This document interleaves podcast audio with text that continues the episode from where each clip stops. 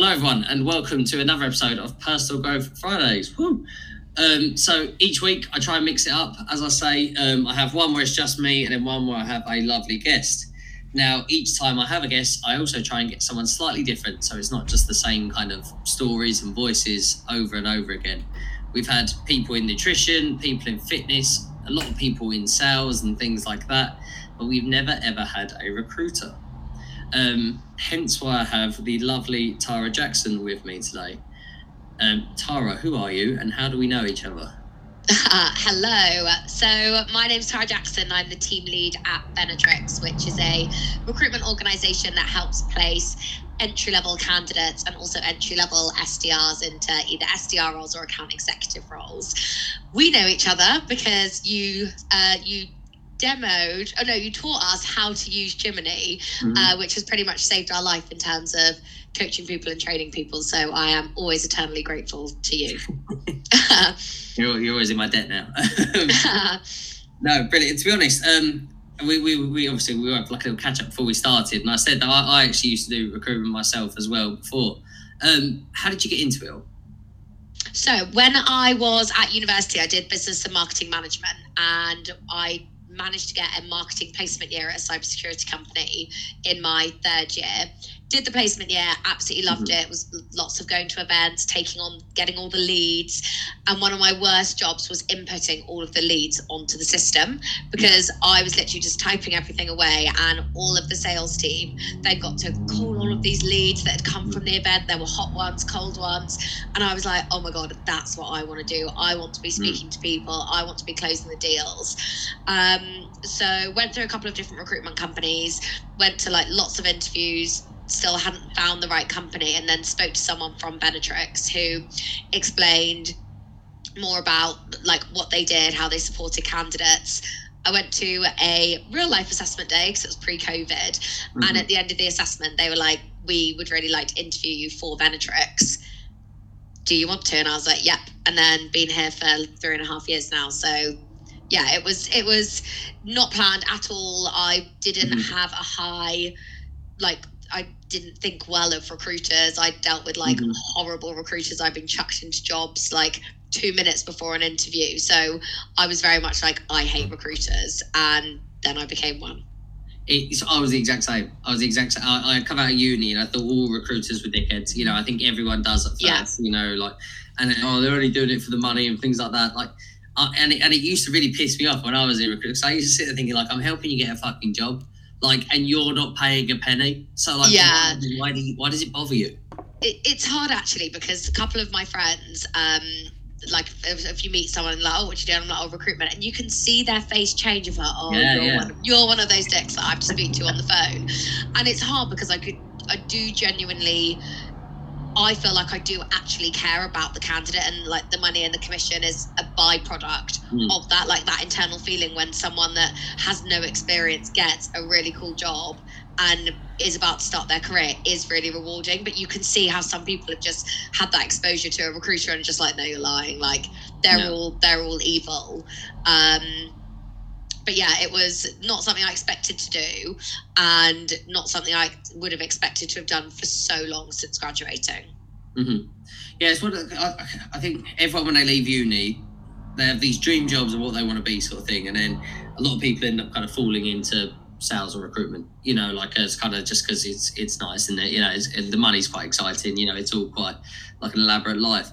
Um, very few people last in it though you know like I, I, it's it's fucking hard you know like i yeah. i done it for two years and to be honest that that beat the shit out of me mentally you know like and i was like right i need to get out of this game yeah um, you've done it for a couple of years now like how do you, how do you deal with the when i say mental drain it sounds like you know you're in torture at work but you know what i mean yeah it's it's tough and like i'd be lying if i said i hadn't been through times where i was like I can't do this. Like, there's been tears, there's been tantrums. I think a massive thing for me was actually going into COVID. Um, of suddenly we were in lockdown, we yeah. furloughed everyone. It was just me, my CEO, my director.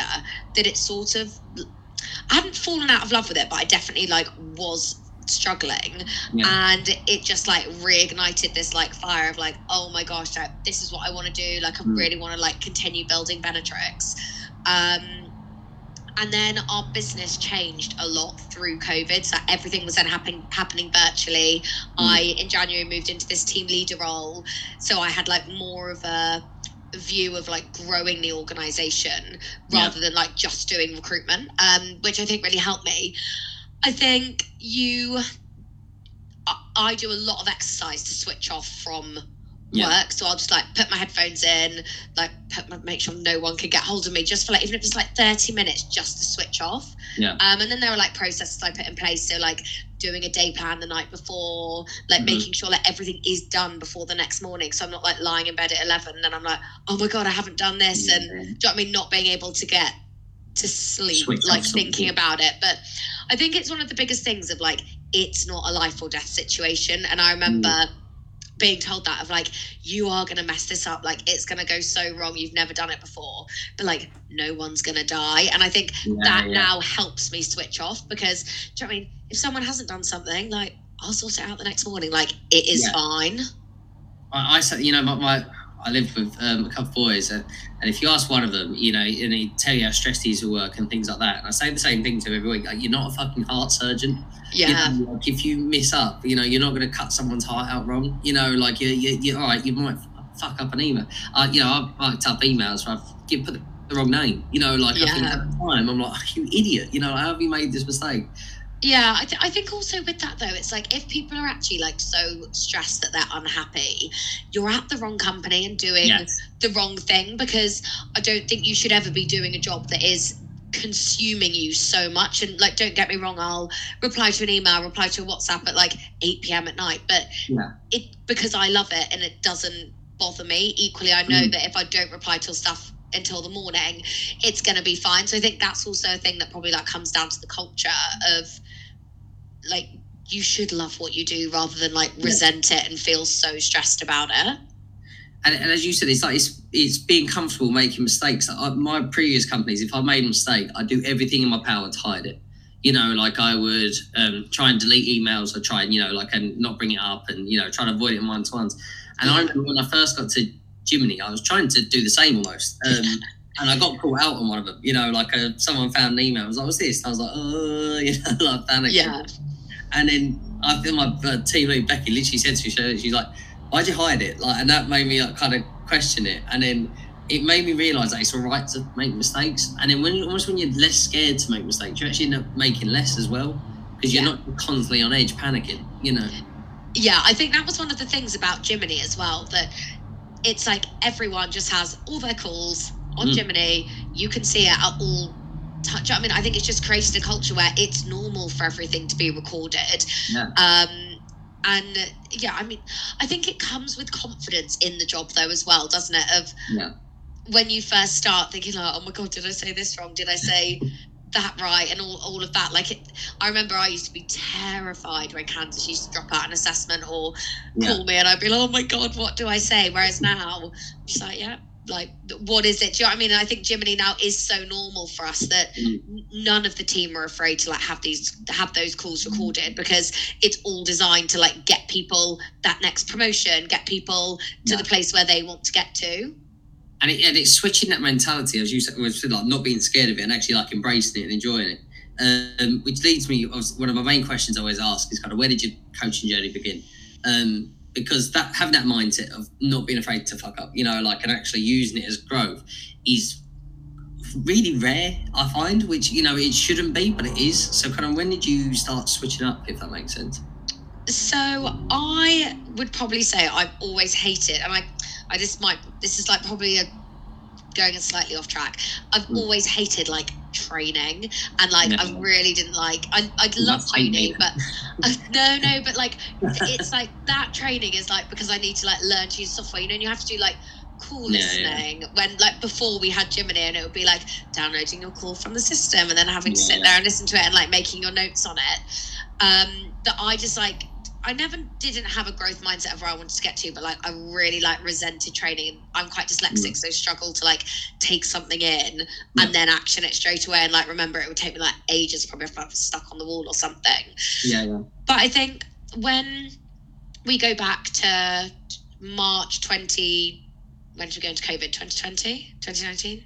No, Whatever year it was. 2019 one of those, 2020 yeah. it was 2020 i when we started bringing people back because of like the role that i'd sort of like naturally transitioned into it was like i just like took automatic leadership over Mm. the team so it was like and i'm quite organized i get up really early so it was I just started being like, right, team, we're going to do this today, and right, everyone do a call out at this time. That I think it just naturally happened. And then in January, Elaine was like, right, everyone, I'm going to hire for a team leader. If you know anyone, let me know. And I was like, no, no, I want to do it. Like, please let me do it. Like, I think it's like the natural step for me to get into. So I think that's where the first bit came from. And now I've got my own team. We've had to go into like much more about like the training and the coaching side for them. Yeah, Did that definitely. answer the question? No, it does. It does. And to be honest, like, one of the one of the main reasons I asked you to, to you know, you were, you know, you were kind enough to come on here. Um, I we kind of semi touched it before. Your, your online presence, like both you as a person and, and your whole team in general, is is the best I've ever seen. You know, like I've I've seen some people try and do these little, you know, I, there's things I fucking hate about LinkedIn.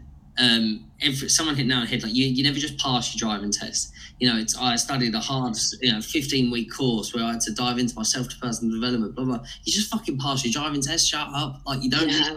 You don't need to do this absolute essay. And then you hear these bullshit stories of yeah, my four year old kid asked me, you know, if I was if if I could t- coach him. No, we never. That's such yeah a honestly some of the stuff i read on there at the moment like i think there hate has been like a slight line crossed at the moment of just the stuff people are writing like it doesn't even make sense No, no. my two-year-old asked me, you know, can I train them in how to be a better SDR? They don't Yeah, even know what an SDR is. Uh, yeah. But um, but anyway, so so that's me ranting about them. The reason I like, uh, well, I think you and your team are so great is you're pretty to the point with your videos. You know, like Yeah. you, you will do a video where, all right, you do like a 10 second little, hey, you know, nice to see you sort of thing. good morning linkedin Yeah, the classic hand in the background, you know, but you've got to have something like that. And then Yeah. after that, it's very much you, you talk about what you need to do. So whether it's a new role or a new candidate or anything like that, and you do it with such enthusiasm. And I think that's what's different from you to other people. LinkedIn is this really serious, boring place, you know, where people are just this monotone, you know, oh, you know, this is my business, this is what I do, you know, like whereas you girls are very much like excited. And I think that's the reason people respond so well is because they join in. Yeah, I think where that came from was when once I asked someone, I was like, oh, why have you messaged me on LinkedIn?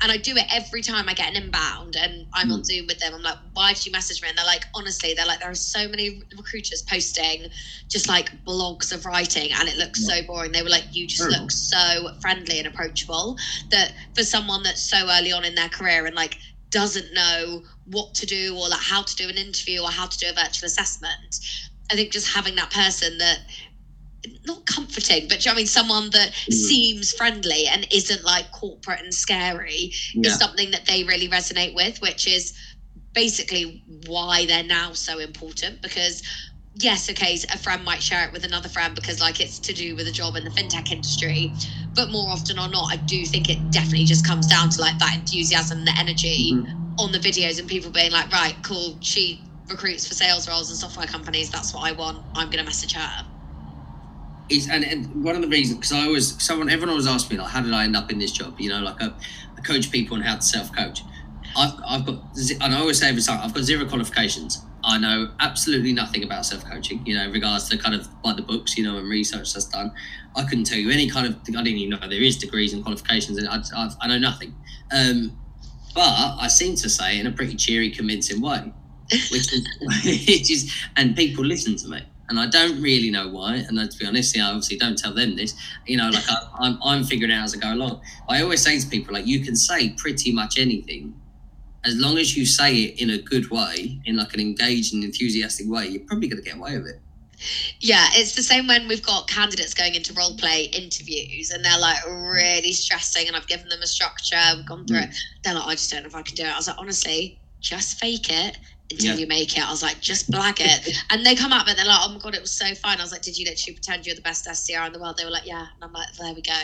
And it like, it, it, I think it does come from that self belief, but then it's hard because you've got self beliefs comes from confidence. Yeah, yeah, yeah, yeah. It's a bit of a Which- cycle, isn't it? Yeah. Which, That which is is the why I agree. If you fake being that confident, you know, like all of a sudden you will kind of start buying into your own crap.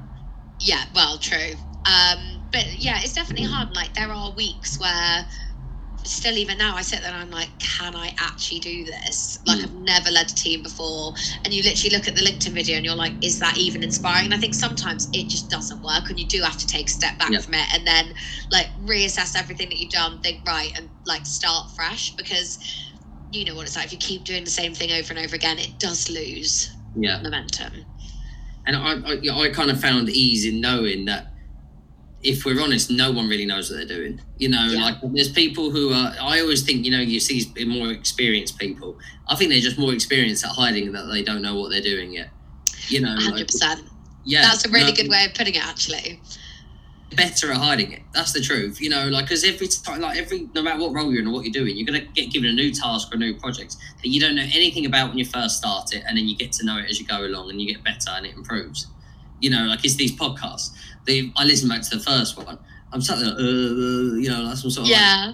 quivering full, you know, like, but truth is, I didn't know what I was doing at first, you know, like, and as I've gone along, I've kind of realised that it's not, I think I put pressure on it, you know, like, whereas now it's more of just a, a conversation. Now, big question.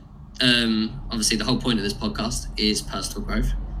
Now, as I worded it to you before, forget what's your personal growth Friday. What would you tell younger Tara Jackson, say a couple of years ago, if you could meet her? You know how you give your candidates advice and you give them kind Yeah. of lessons that they take in. What would be like the main one that you'd give young TJ?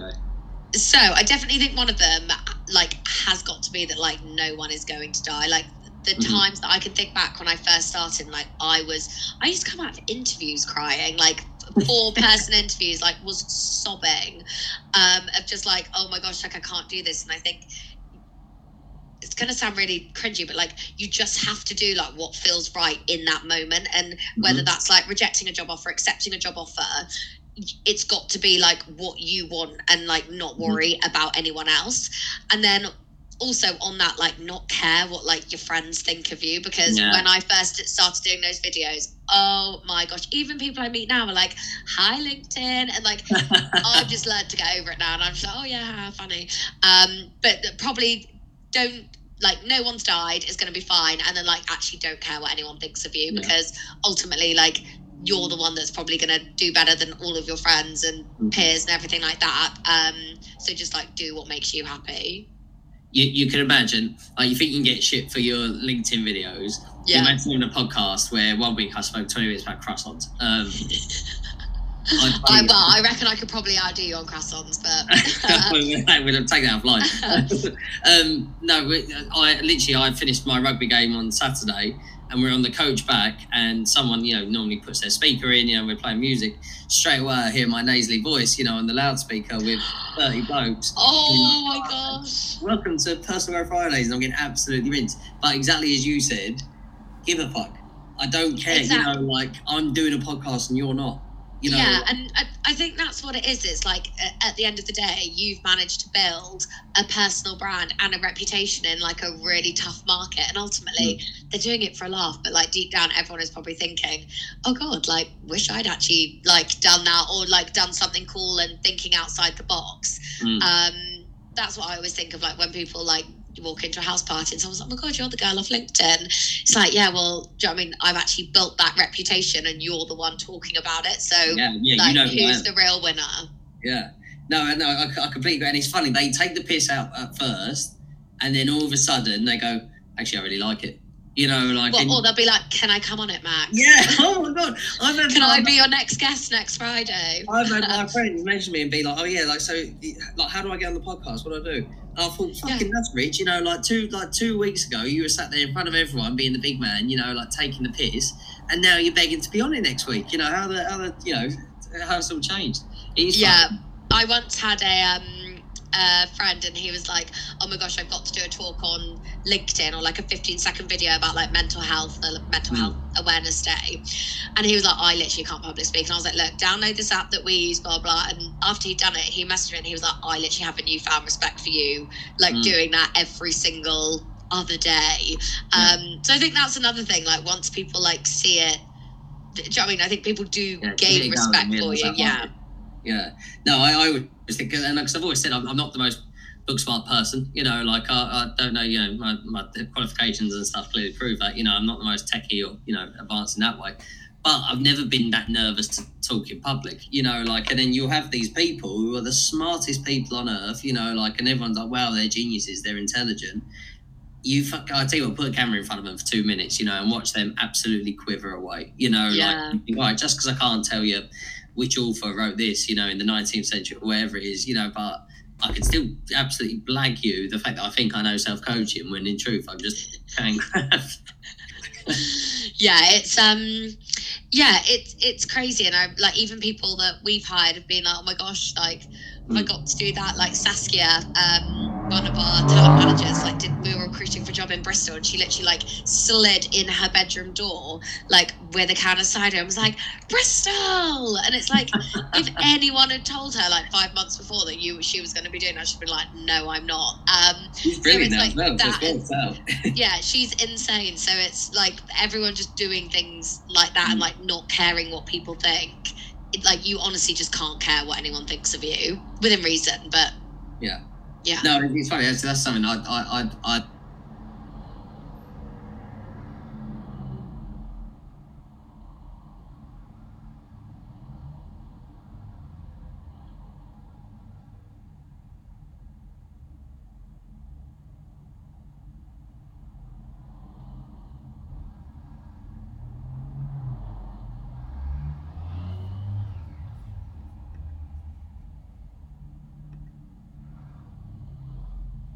and it's wherever it is, who gives a shit? You know, like Yeah. you're the one who's going to end up in the end result, which is the bit where you want to be. I don't care if I have to do this or I have to speak to this person or do this. I don't give a shit.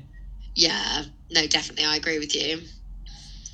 Right. Well, thank you very much, Tara. Um, that was absolutely. I told you, it goes quick, doesn't it? Yeah, that actually literally flew by. Thank you so much for having me on here.